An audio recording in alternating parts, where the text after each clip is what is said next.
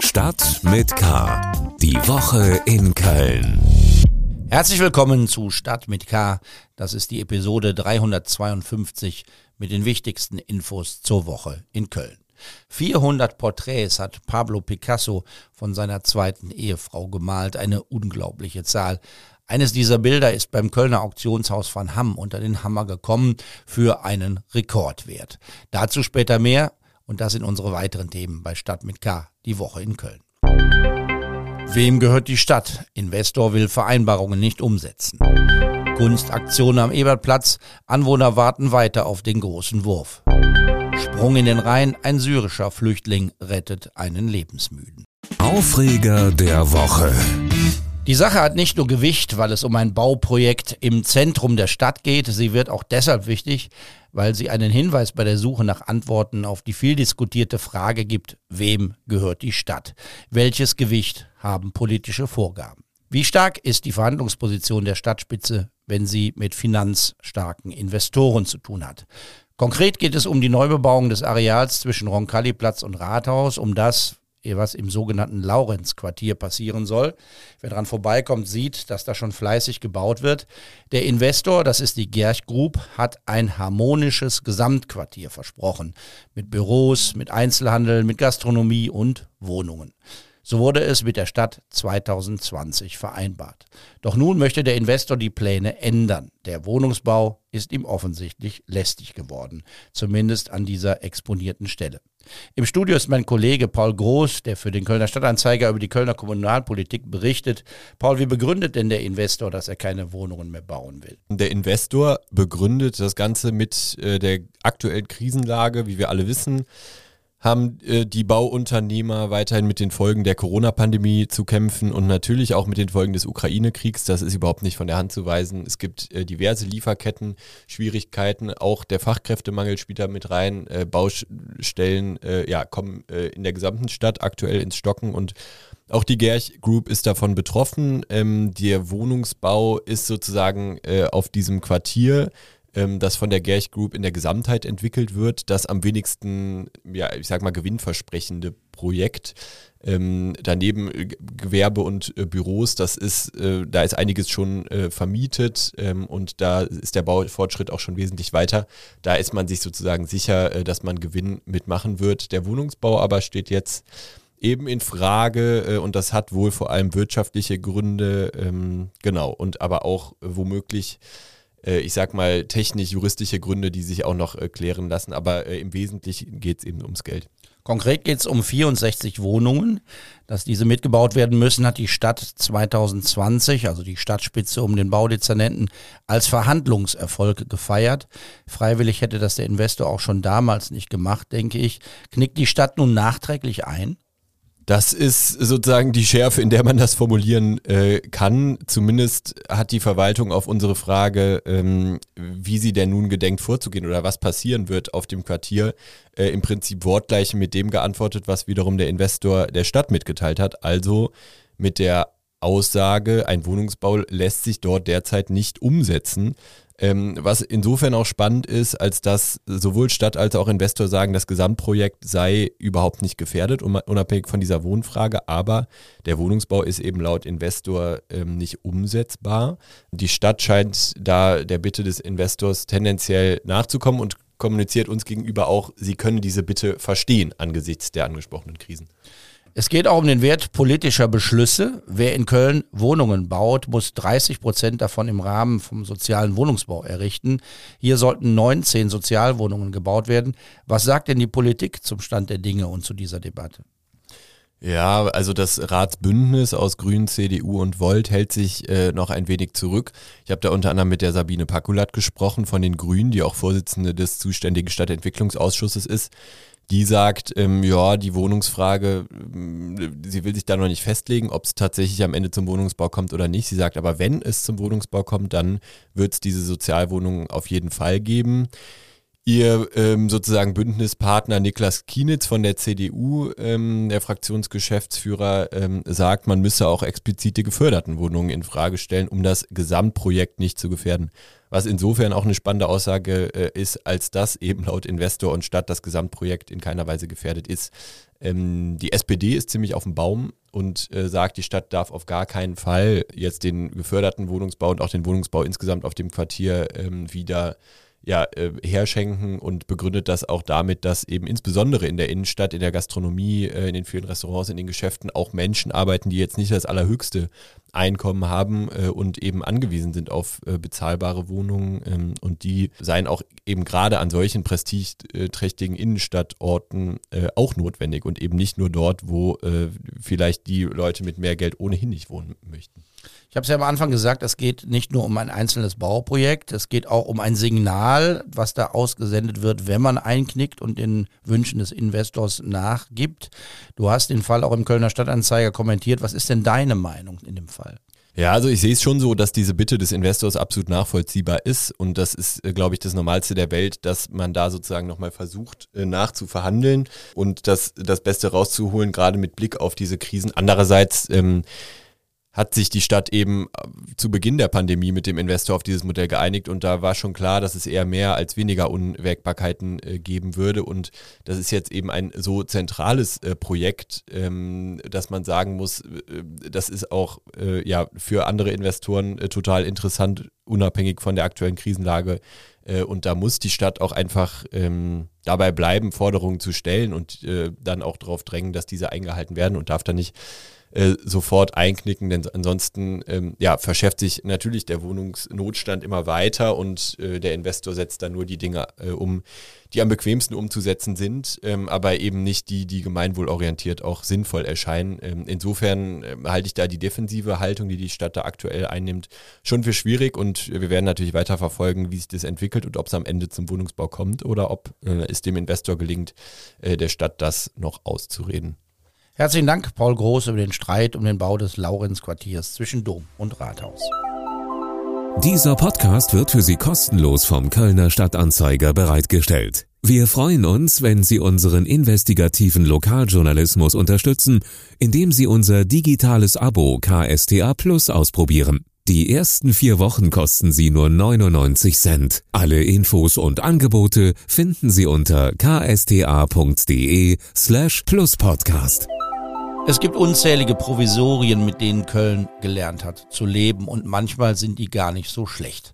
Ungeachtet aller großen Ideen für den Ebertplatz hat sich da in den vergangenen Jahren viel Kleines und Feines entwickelt.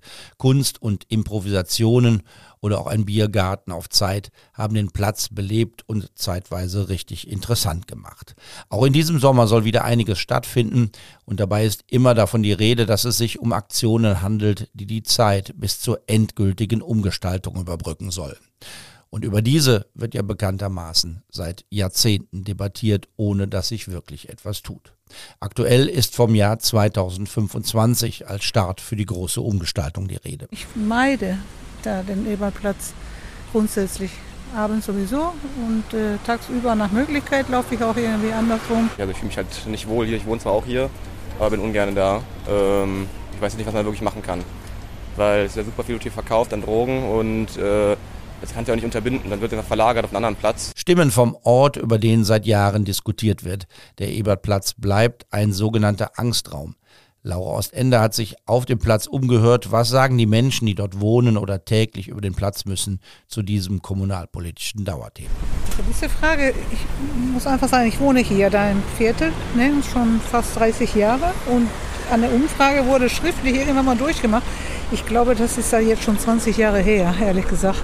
Und von dem ist da nichts. Nix. Also so in letzter Zeit, da jetzt mal da sehr Brunnen wieder angeschmissen und das noch ein paar Verschönerungsgeschichten. Aber wenn ich da was zu sagen hätte, also ich finde, das, das müsste ebenerdig sein und die Autos müssen runter.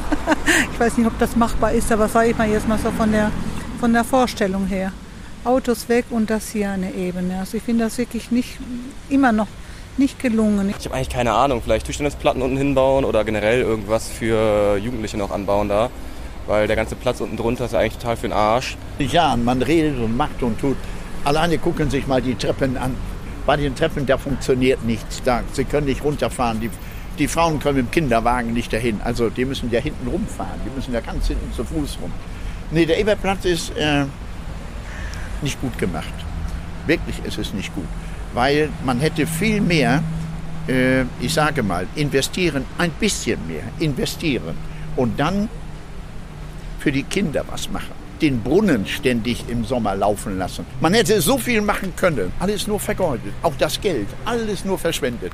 Ist so. Also ich finde halt so, dass trotzdem man sich voll unsicher fühlt und ist ja auch egal, ob man jetzt so Sachen wie Blumen oder Bänken oder wie auch immer, das ist jetzt besser, wenn da so Sicherheit ist, wenn der Polizei oder keine Ahnung, jemand so ständig Schichten wechselt wäre und dann würde sich man sicher fühlen, weil wenn man schon da abends so vorbeiläuft oder auch so spät Nachmittag, dann ist man, guckt man sich schon ein bisschen rum, oh, kann sein, ich bin einfach nur in dem falschen Moment und dem falschen Ort halt so und dann konnte eine was passieren. Also eigentlich schön, dass es da was gibt, wo man hingehen kann. Es ist ja auch schön, dass es alles vernetzt. Aber es wäre schon schön, wenn ich an die U-Bahn schneller kommen würde und nicht einmal rüberlaufen muss dauernd. Das wäre schon angenehmer.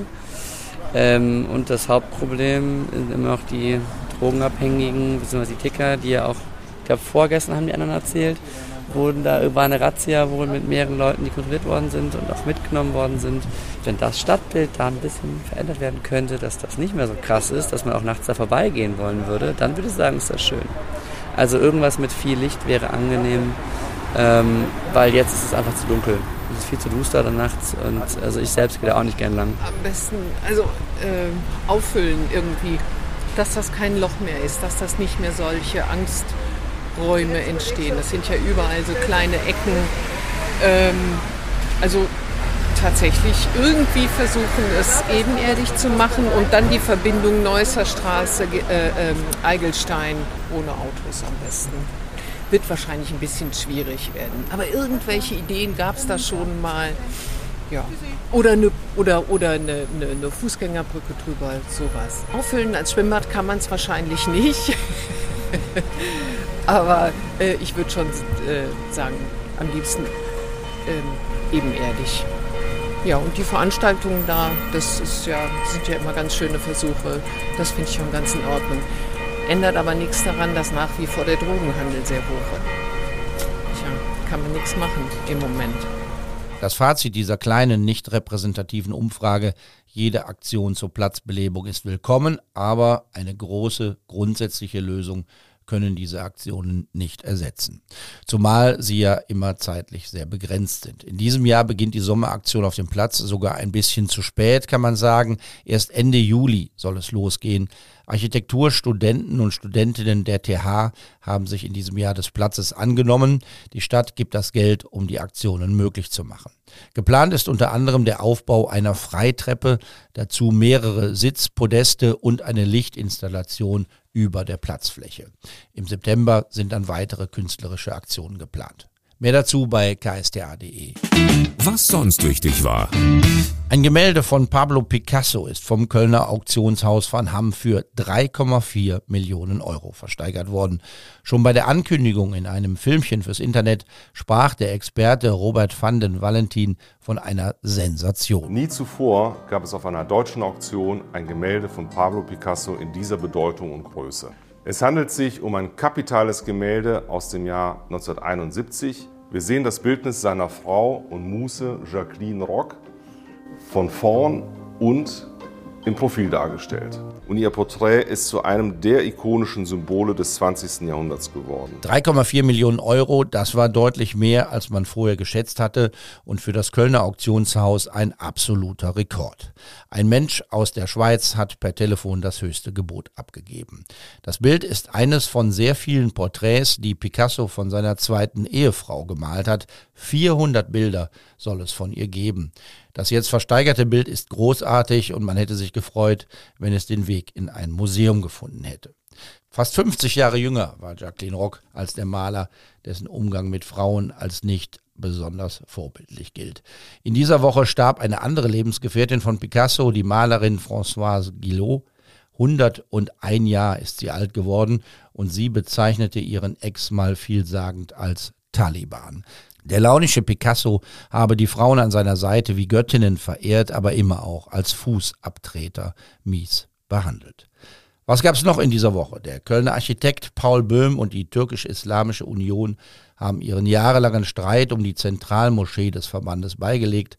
Das Erzbistum Köln muss sich weiter mit dem Thema Missbrauch befassen. Ein Verwaltungsmitarbeiter muss sich nach einer Razzia wegen Kinderpornos verantworten.